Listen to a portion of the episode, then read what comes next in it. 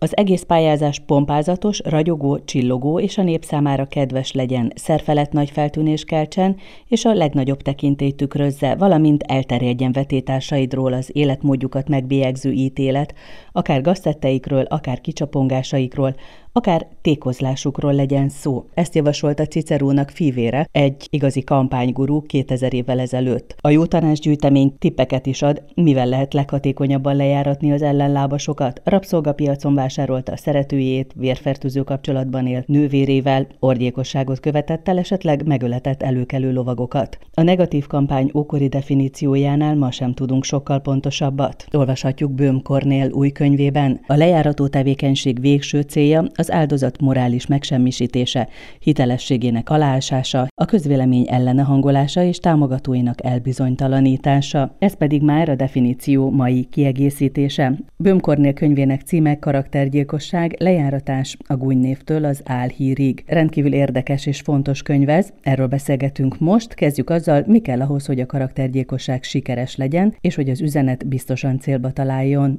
Biztos recept nincsen rá, tehát olyan elképesztően biztos módszer, ami sikerre vezet, azt gondolom ez jó hír, szerencsére nincsen azt látjuk, hogy vannak olyan bizonyos összetevők, olyan részei a receptúrának, amik segítenek abban, hogy, hogy egy támadás a támadó fél oldaláról sikeresnek nyilvánítható legyen.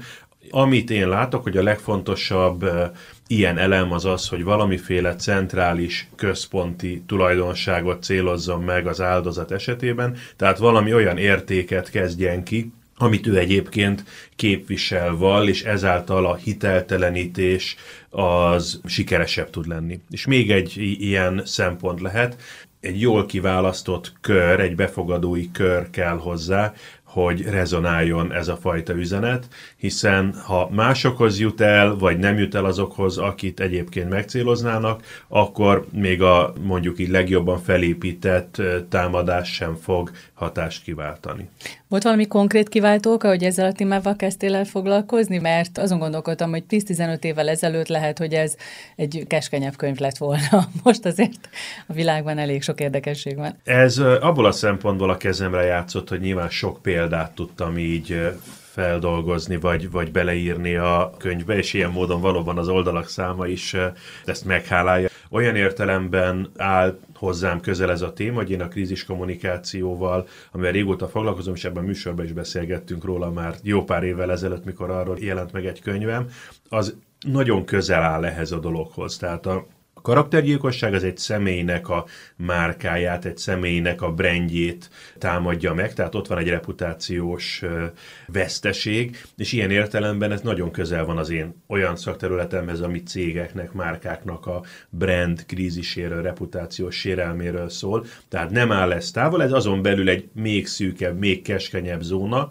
és egyébként nagyon érdekes az, amit mondasz, hogy a elmúlt 10-15 évben ennek felfutása van. Ez a fogalom se nagyon régi, az esemény sor viszont igen. A fogalom tisztázás, az érdekes volt, hogy nyelvileg, tehát hogy eredendően ez a karaktergyilkosság honnan jön, és hogy valójában mit is jelent, arról szerintem érdemes beszélni, mert a köztudatban nagyon benne van, de sose gondolkodunk róla. Nagyon ö, szerencsétlennek tartják páran a hazai elnevezést, a karaktergyilkosságot. Ennek elsősorban az az oka, hogy a karakter az nálunk mást jelent, mint az angolban, tehát mi nem kötjük -e a reputációhoz vagy a hírnévhez, miközben az angol, ahonnan jön ez a kifejezés, hogy sokkal inkább utal valakinek a személyiségére, karakterjegyeire, ugye a karakterjegy kifejezést használjuk, de amikor karaktert mondunk, akkor igazából nem azt értjük alatt, hogy valakinek a reputációjáról van szó. A gyilkosság vagy merénylet sokkal inkább, az már jobban hasonlít a mi kifejezésünkhöz is, de így összetételében kétségtelenül egy picit félrevezető lehet, de hát tegyük hozzá, hogy így gyökeresedett ez meg, ezt a fogalmat értjük alatta, még akkor is, hogyha szótanilag egy picit bele lehet ebbe mászni, hogy a, a reputáció és a karakter az mennyire felel meg egymásnak, magyarban kevéssé. És azért sok-sok példát tudunk, amikor a lejáratás valóban tulajdonképpen az áldozat áldozat kivégzésével, szakmai kivégzése vagy politikai kivégzésével zárult. Igen, a végeredmény tekintetében az, hogy valakinek módja van ilyen értelemben folytatni az életét, nem biológiai értelemben, tehát nem a szívverésről, meg a pulzusról van szó, de hogy, hogy módja van folytatni a szakmai karrierútját, vagy megjelenni szélesebb közönségben, ilyen értelemben egy élő eltemetkezés az bekövetkezhet karaktergyilkosságnak a folyamányaként. Azon gondolkodtam, legalábbis amikor a könyv első kétharmadát olvastam, hogy ugye adsz megoldási lehetőségek, vagy megmutatod, hogy hogyan lehet fölkészülni, védekezni, revansot venni, és szerencsére van, van a végén erre tanácsod, de eszembe jutott, hogy ugye ma minden arról szól, hogy építsünk személyes brandet.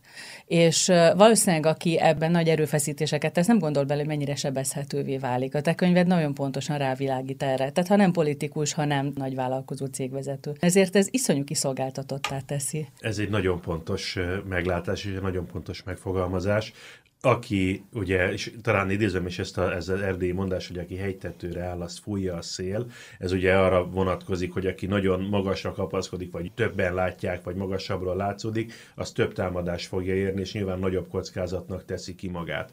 Ezzel együtt én azt a következtetést nem szívesen vonnám le, hogy mondjuk a személyes márkaépítés, vagy a személyes reputációnak a felépítése, megmutatása az egy veszélyes, vagy nagyon rizikós dolog lenne. Ezek olyan kockázatok, amikkel együtt kell tudni valamilyen módon élni, tehát az szerintem nem egy pozitív út, ha az ember mondjuk azért meghúzza magát, vagy nem mutatja magát, nem mutatja a szakmai erényeit, mert tudja, hogy ebből adott esetben baja lehet, vagy támadás érheti, tehát nyilván inkább az óvatosság, az észnél levés, az egy tanácsolható dolog, meg a jeleknek a elég alapos figyelése, hogy időben észrevegyük, hogyha valami kockázatnak tesszük ki magunkat.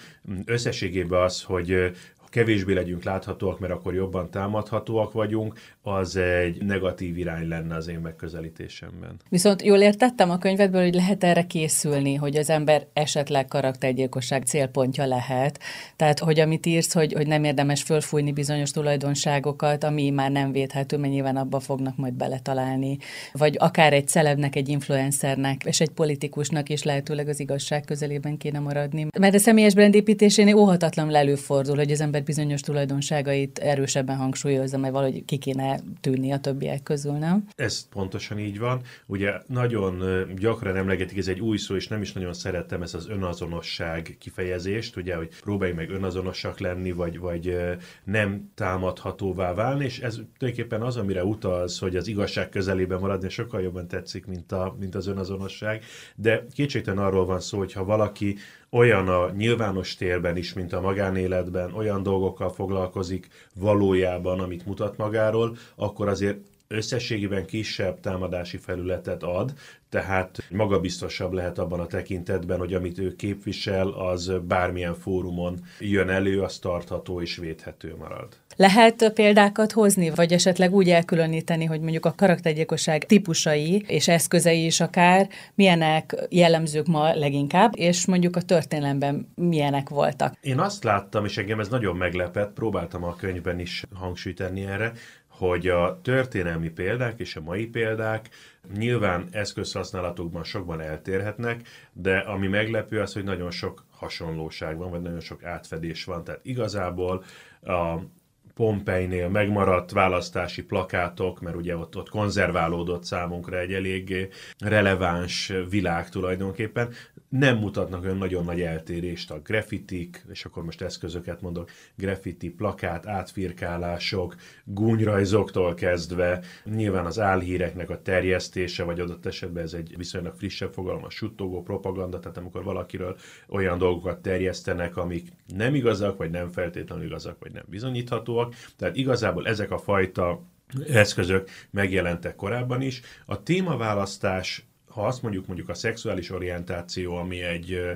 ma egy eléggé bevett támadási forma, régebben is volt ilyen, tehát az ókori Rómában, Görögországban, aztán a középkorban pláne, tehát maga a témaválasztás is nagyon hasonló tud lenni, nyilván más-más módokon jön elő, vagy más felületeken támadnak ezzel, de műfajilag azért a ez lehet, hogy egy nagy megállapítás, de ez, mi emberek azért olyan nagyon sokat nem változtunk abban a tekintetben, hogy a, amire a közvélemény ugrik, az a korrupció, a, olyan típusú magánéleti botrányok, amik ugye nem vágnak egybe a közösségnek az elvárásaival, mentális állapotnak a elvitatása, vagy pedig, a, vagy pedig annak a, az egészségügyi állapotnak a felhánytorgatása, és mondjuk még olyat például, hogy a családi környezet, ismerősöknek gazdagodása, magyarázhatatlan jóléte. Nagyon sok olyan példa van, ami ma is megtalálja a közéletet, és régebben is elő-előfordult. És érdekes, hogy ez a kor is, ez a korkérdés, hogy tapasztalatlan valaki, és az, az támadási felület. Vagy hogy idős.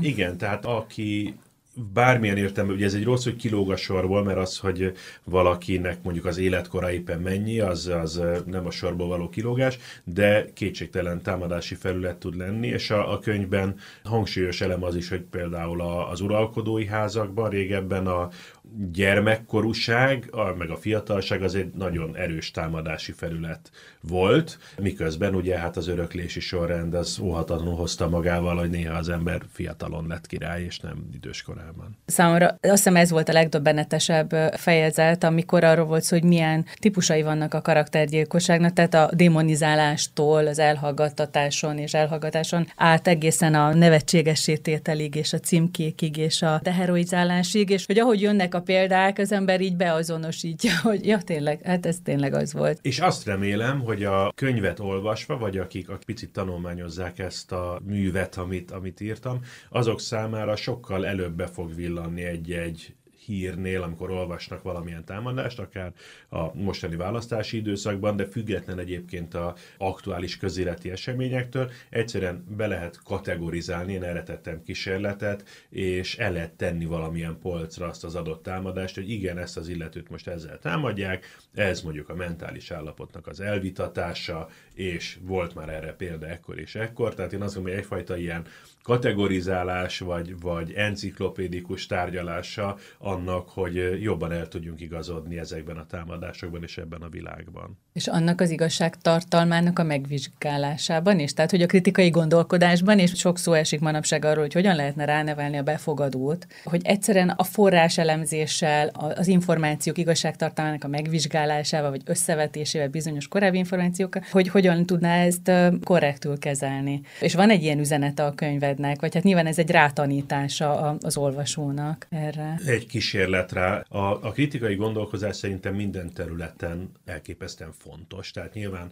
hogyha, és az előbb arról beszéltem, hogy meg kell próbálni tájékozódni a világban, tehát a híreket, a közéletet olyan szemüvegen keresztül vizsgálni, hogy megpróbáljuk összevetni akár a személyes tapasztalatainkkal, akár a forrással, ahogy említett forráselemzéssel. Ezek valóban kulcsfontosságú dolgok a karaktergyilkosság esetében, és pont a sikerességéről, meg a kudarcáról beszélgettünk a legelején, ott viszont azt is látjuk, hogy ezek nagyon sokszor hit kérdések, hitbizomány kérdések, tehát ha valamilyen szereplő iránt mondjuk nagyon nagy a közszeretet, vagy egy nagyon komoly rajongótábor van, ez a celebek esetében is tetten érhető, politikusok esetében még inkább, akkor ez a fajta kritikus gondolkozás, vagy a forrásvizsgálat hátrébb szorul az emberek életében, és pusztán az a tény, hogy ő annak az embernek, vagy annak a brandnek ő mindent elhisz, elfogad, vagy mondhatjuk az ellenoldalát is, bármit is mond, úgyis ellenszembes lesz, és nem fogadja el, azért ezekbe, ezekbe a hídbizományokba próbálja beilleszteni beilleszteni a rajongótábor, az elfogult rajongótábor a beérkező információkat. Van határa lejáratás területén? Van egy ilyen kimondott, nem tudom, erkölcsi norma, hogy jó, eddig és nem tovább? Kimondott határ biztos, hogy nincsen. Erkölcsi határ talán egy-egy tabu még van.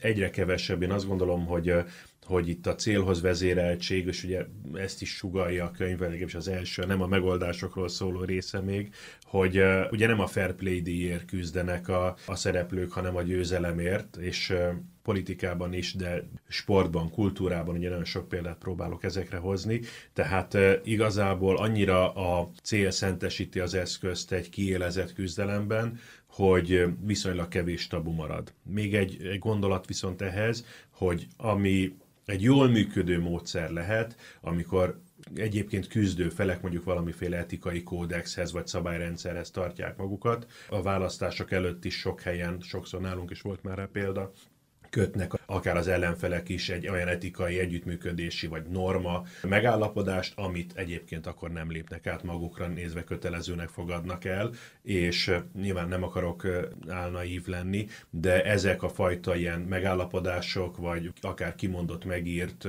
anyagok tudnak egyfajta ilyen vörös zászlókat jelenteni, hogy hol vannak ezek a határok, amiket kérdezel. Ezek közül a típusok közül tudsz olyat mondani, ami neked különösen érdekes, vagy amire túl gyakori példát látni ma, mert például itt a Navalnyi ügy az, az egy annyira tipikus. A Navalnyi azért érdekes, és akkor egy picit beszélgethetünk ő, őróla is.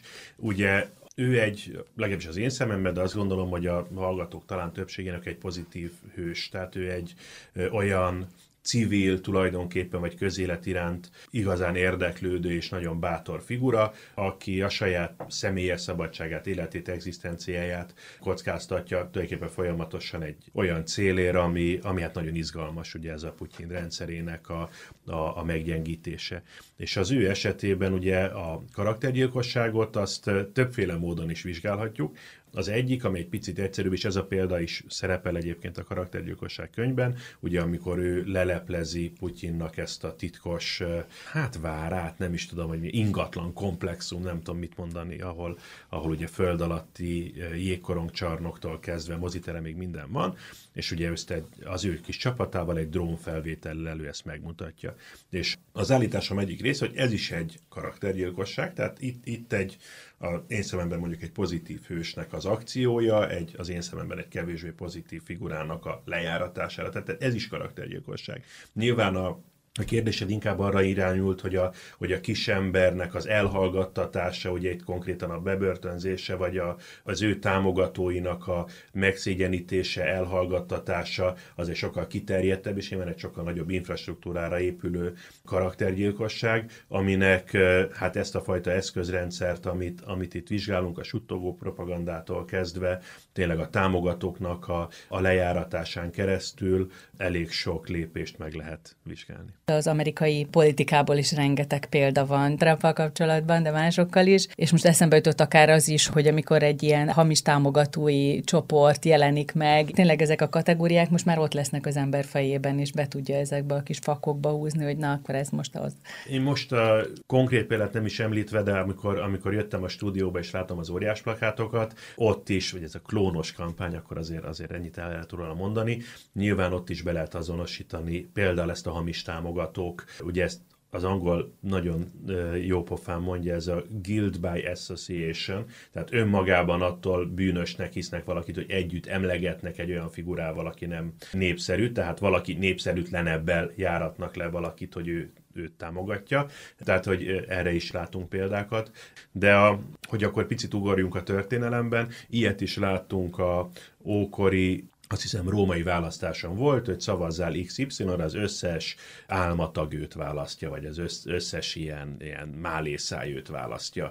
Tehát, hogy itt is ugyanez a Guild by Association, tehát aki ő rá szavaznak, azok ilyen málészájok, ergo, ha nem akarsz ebbe a csoportba tartozni, akkor nyilván te nem fogsz rá szavazni. Ez egy nagyon hasonló eljárás 2000 évvel, vagy 1700 évvel korábbról. Én azt gondolom, és kedvenc példát így külön nem tudok kiemelni, tényleg nagyon sokat végignéztem, ahogy ahogy, készültem erre a könyvre, de az emberi kreativitás az nagyon meglepő nekem sokszor, és akkor például olyan példát hozok, amikor egy képeslapot küldtek a választópolgároknak egy amerikai szenátornak a nevében, aki üdvözletét küldte valamelyik nagyon drága luxus szigetről, ahol éppen nyaralt. Nyilván nem ő adta fel ezt a képeslapot, de a fotónő szerepelt, és azt mondta, hogy hát nagyon jó nyaralást kívánok a kedves választópolgároknak. Ez egy kreatív vagy érdekes megoldás például arra, amikor valakit ugye az ő nevében kellemetlen helyzetbe hoznak.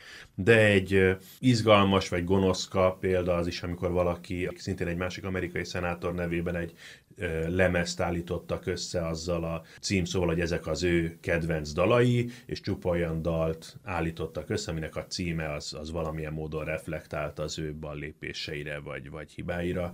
Kreatív, jópofa megoldások is vannak. Nyilván most olyanokat mondtam, amik nem a legaljasabbak, vagy nem olyanok, amik egy hosszú távra megbélyegzik az embert, hanem a fricskák is ide tartoznak. Nekem Marie Curie már a ötödik oldal után eszembe jutott, mert hát az, amit velem műveltek, az a, a magánélete miatt, ugye a férje halála után, Curie halála után a férje tanítványával volt szerelmi kapcsolata, és az valami egészen döbbenetes, ami vele történt. Azt szeretnénk hinni, én mindenképpen, hogy a egyértelmű teljesítmény, az hitelesít valakit. Tehát, hogyha, hogyha letesz olyan teljesítményt az asztalra, ami kikezdhetetlen, és akkor most megint visszahozom ezt az önazonosság dolgot, akkor azt mindenki megsüvegeli, hogy ő milyen eredményeket ért el, és pont a, a, az általat hozott példa, és a könyvben is szereplő példa azt mutatja, hogy adott esetben nem elég kikezdhetetlen tudósnak lenni. Még ez sem, ez sem képes az embert megvédeni a támadásoktól, hogyha őt éppen le akarják járatni. Az ő esete, ami a tudomány területére hozott példa, ugye a az idegen asszony műfai szerepel a könyvemben. Nagyon sok példát látunk arra, ő ugye lengyel Lengyel. származású, de Franciaországban ért el a tudományos sikereket, de hát ő volt a külföldi, a férje mellett, aki viszont francia volt, és akár Marie Antoinette-et nézhetjük, ugye, aki szintén osztrák létére, franciaországi uralkodásra, vagy hát uh, uralkodó néságra kárhoztatott, most majdnem ezt a szót használtam. Tehát lényeg az, hogy ő, mint külföldről ide származott figura nem tudta megnyerni magának a közvéleményt, és uh, amennyire feltártam Marie Curie-nél is ez volt, hogy ő neki a külföldi származása az nem adott elég kreditet, vagy elég hitelességet ahhoz, hogy a két Nobel-díja ellenére őt elfogadják. Nézzük a védekezés technikáit, mert az is hihetetlenül érdekes, különösen szervezeti szinten szerintem, hogy, hogy ki tudja megvédeni, vagy hogyan lehet fölkészülni akár egy, egy cégvezetőnek, hogyan lehet kiszűrni akár a támadókat, ez szerintem nagyon fontos. Azt szeretném hinni, hogy lehet védekezni, hogy van eszköztára az embernek, hogy, hogy tegyen valamit, ahogy a a műsor legelején beszélgettünk róla, nincsen sikerrecept arra, hogy egy karaktergyilkosság működjön, arra sincsen sajnos sikerrecept, hogy biztosan ki lehessen védeni. Ami biztosan segít, az az informáltság.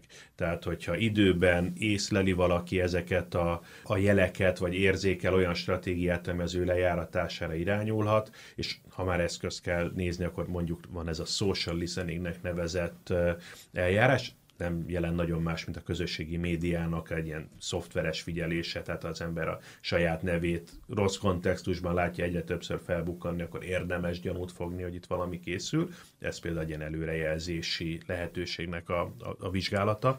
És nyilván érdemes minden döntésnél, minden döntés előtt egyfajta ilyen kockázatelemzést végig gondolni, tehát hogy ne adjunk felületet, ne adjunk területet annak, hogy támadás érhessen. Ha már megtörtént a támadás, akkor én szerintem is azt látom, hogy a legerősebb védekezési forma, hogyha van egy olyan támogatói kör, egy támogatói réteg, aki ilyenkor kiáll mellettünk. Beszéltünk arról, hogy a celebeknek vagy a politikusoknak is van egyfajta ilyen olyan háttere, egy nagyon széles bázis, akik hisznek bennük tüzön vizen át, hogyha az ő megbontásuk, vagy az ő elbizonytalanításuk nem sikerül, mondom máshogy, hogyha ők kellő határozottsággal kiállnak a, a védelmük mellett, akkor az az egyik leghatékonyabb védekezési mód.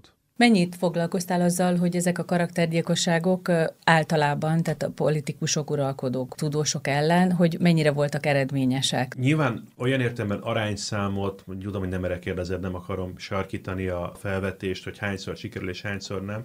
Azért nehéz ezen gondolkodni, mert ugye néha tudjuk kijelenteni, hogy valami egyértelműen így sikerült, vagy úgy sikerült, vagy ez lett a vége, de nem lehet minden esetben azt megállapítani, hogy az adott illető, ahogy az életét vagy karrierjét folytatta, az milyen mértékben volt köszönhető ennek a támadásnak. De még sokkal inkább azt gondolom, hogy a, mikor ezekről a példákról beszélgetünk, akkor mindig ismert embereknek az ismert példáit mondjuk. De ahogy ugye szerepel is picit a munkahelyi környezetet is érintett említettük, vagy legalábbis a, a, az üzleti vezetőket, vállalatvezetőket, nagyon sokszor a mindennapokban, munkahelyen is érzékelhetünk kigolyózást, összebeszélést, valaki mögött bolykottálják valamelyik projektjét, és akkor ez az én fogalmam szerint ez beletartozik a karaktergyilkosságba, magyarán nem kell híresnek lenni ahhoz, hogy az ember ilyen adokkapokba belecsöppenjen, és ilyen módon nagyon nehéz azt már megítélni, hogy valaki eljön egy munkahelyről, mert mondjuk kigolyózzák, akkor ez egy sikeres karaktergyilkosság volt, de ha meg nem jön el, vagy ott előreléptetik, akkor, akkor meg nem volt sikeres. Nagyon vékony ez a, ez a jég, ahol ezt ki lehet jelenteni. Ami egy érdekes megközelítés, ugye ez a emlékezetbüntetés, vagy emlékbüntetés, tehát amikor valakinek a, a halála után vitatják el azokat az érdemeket, amiket megszerzett, vagy pedig megpróbálják elérni, hogy az ő mondjuk még életben lévő támogatói ne tudjanak szervezkedni, vagy újra összeállni. Tehát amikor a karaktergyilkosság egy már elhunyt szemét érint, az még egy ilyen trükkösebb, de egyébként nagyon valós eseménysor. Milyen embernek kell lenni, milyen erényekkel kell rendelkezni annak a politikusnak, ismert embernek, aki állja a sarat? Mert hogy ugye szó van arról, hogy lehetséges, hogy van válaszcsapás, lehetséges, hogy rögtön tud reagálni a stáb, hogy fölkészít egy interjúra. Az, hogy valaki vállalja, hogy bocsánatot kér, nyilván a helyzettől is függ, de hogy maga a karakter is kell, hogy olyan erős legyen, hogy elbírja ezeket a támadásokat, és egy politikus nyilván hosszú ideig készül erre, minden más területen nem biztos, hogy ez benne van az ő személyiségében, nem? A válasz nagyon nehéz. Itt is egy eh, amerikai kifejezést hagyd dobjak be, ez a teflon arcúság. Amerikában így nevezik azt, akiről leperegnek, ugye, mint a teflonról a, a támadások, és nagyon próbálnak a kommunikációs szakemberek rájönni arra, hogy mi a titkuk, pontosan amit a kérdésed feszeget. A közös általában ezekben az emberekben az egyfajta nagyon erős karizma, tehát a karizmatikusság, ami segít nekik azt a fajta magabiztosságot például a nyilvánosság előtt megteremteni, ami nem bizonytalanítja el a, az őket támogató embereket, tehát a rajongó tábornak a megtartását például ez az erős karizmatikus fellépés, a szuggesztív fellépés az, az tudja segíteni. Az eszközök tekintetében például a bocsánatkérést, amit említettél, vagy adott esetben a humort, vagy adott esetben a bevállalás, tehát a bevállalását azt értem, hogy nincs itt semmi látnivaló, ezt így, így csinálom, és nem kérek érte elnézést, tehát ezt, ezt hívom bevállalásnak. Hogy mikor melyiket választja valaki, ez nyilván az adott ügytől is függ, de nem csak attól, hanem attól, hogy elkövette például azt a dolgot, amivel őt vádolják, hiszen a karaktergyilkosság, és érdekes módon ugye most külön még nem beszéltünk, de hát ezt el kell mondani, hogy nem feltétlenül valós dolgokra épül, hanem hihető dolgokra épül. Tehát, hogyha egy nem valós ügyel támadnak valaki, csak egy hihető ügyel, az ugyanúgy tud káros lenni, ugyanúgy tud reputációt roncsolni, és nyilván befolyásolja azt, hogy milyen válaszreakciót választ valaki, amikor adresszálja ezt a, ezt a problémát. Úgy éreztem a könyvedből, hogy jogi támogatás ilyen esetben nagyon kevés van. Tehát, hogy mi nem alakult ki ez a rendszer, hogy hogyan lehet jogi lépéseket tenni. Én nem kicsínylenném le a, a jogi lépéseknek a, a lehetőségét.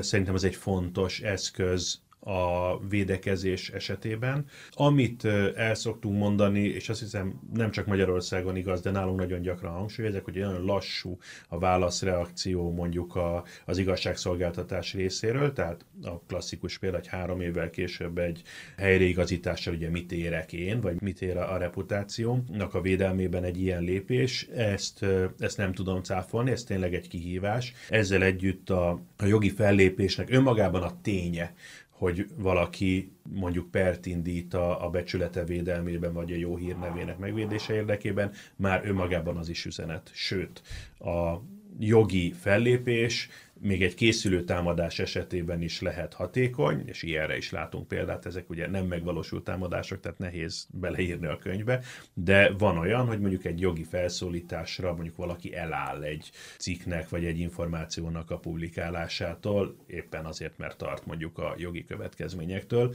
Nem ez a legerősebb fegyver, nem ez a legerősebb fegyver, de nem tartom jelentéktelennek egyáltalán ezt a, ennek az eszköztárnak a, a használatát. Uh-huh. Tehát, hogy erőt mutatni mutatni, azért ez fontos. Erőmutatás, időben. Mhm. határozottságnak a mutatás, az elszántságnak a mutatása, a megküzdés, vágyának, vagy annak a szándéknak a bemutatása. Ezt kicsit ilyen, ilyen viccesen, ugye jogi kartcsörtetésnek hívom a könyvben, de ez a kartcsörtetés, ez nem lenézendő dolog, ez egy fontos lehetőség. Karaktergyilkosság terén látsz valami speciális magyar irányt, magyar változatot, vagy amit többet használnak itthon, mint esetleg más országokban? Nagyon magyar specialitás nem igazán jut eszembe. Az egész biztos, hogy a, a démonizálás az, az nálunk nagyon erős, tehát az, hogy az ellentábornak a vezetője az mindig a valóságos veszélynél sokkal sötétebbre van egyébként skiccelve. Ez biztos, hogy jellegzetes magyarországi eljárás, és hát a, a másik, amiről beszélgettünk, ez az együttemlegetés Guild by Association, tehát ugye itt a fő démonizált figurák például, akkor Gyurcsány Ferenc szemét nyilván nem lehet megkerülni, mondjuk akivel őt együtt emlegetik, vagy, vagy aki számára mellé teszik a plakáton, ott ez a fajta együttemlegetés, vagy a Guild by Association, ez egy elég régóta, tizen sok éve megragadt magyar politikai karaktergyilkosság gyakorlat. Uh-huh. Szó esik arról is, bár nyilván abból van kevesebb, amikor valaki politikus vagy közszereplő saját magát karaktergyilkolja le. Karakter öngyilkosságnak szoktuk mostanában ezt emlegetni, ez nem egy hivatalos szakkifejezés, de amikor valaki mondjuk így lábon lövi magát, vagy saját magát hozza olyan helyzetbe, ami után az ő reputációját nagyon nehéz helyreállítani. Van egy angol, bocsánat, a szakirodalom az tényleg picit az angol száz vagy amerikai irodalomból jön, úgyhogy, úgyhogy ezért mindig mondom azt is hozzá, ez a cheap shots, vagyis olcsó lövedéknek lehet magyarul fordítani, amikor valaki ilyen ki nem kényszerített hibát saját magát hozza olyan helyzetbe, ami után magyarázkodnia kell, vagy, vagy a reputációja sérül. A magyar példa erre ugye szegény Falus Ferenc, aki azóta most a vírus helyzetben ismét egy nagyon fontos szakemberként és fontos gondolatokat fogalmaz meg, sokat szerepel, de ugye az ő főpolgármesteri kampányát tulajdonképpen végéhez vitte az a, az a rosszul sikerült ilyen jeges-vödrös kísérlet, amit egy nagyon nevetséges videóba mutatott meg, és innentől ugye az a fajta hitelesség, hogy ő mondjuk egy politikai környezetben jól fog tudni működni, ez kérdésessé vált. Máskor is előfordul, bekapcsolt mikrofonok, elszólás alapján, például ez a Gordon Brown angol miniszterelnök járt így, hogy egy saját választópolgárával történt beszélgetés után kihallatszódott, hogy hogyan minősíti azt a nénit, akivel beszélgetett. Ez egy cheap shot, erre senki nem készül, nincsen, nincsen rá forgatókönyv, hogy mi van, ha ez történik, de nyilván ilyenkor az ellenfél is könyörtelenül kihasználja, és akkor már felépíti mémek formájában sokféle eszközrendszeren keresztül, hogy őt, hogy őt el lehetetlenítse. Bőm Kornéllal beszélgettünk. Könyvének címe Karaktergyilkosság, lejáratás a gúnynévtől az álhírig. A kötet a HVG könyvek kiadó gondozásában jelent meg.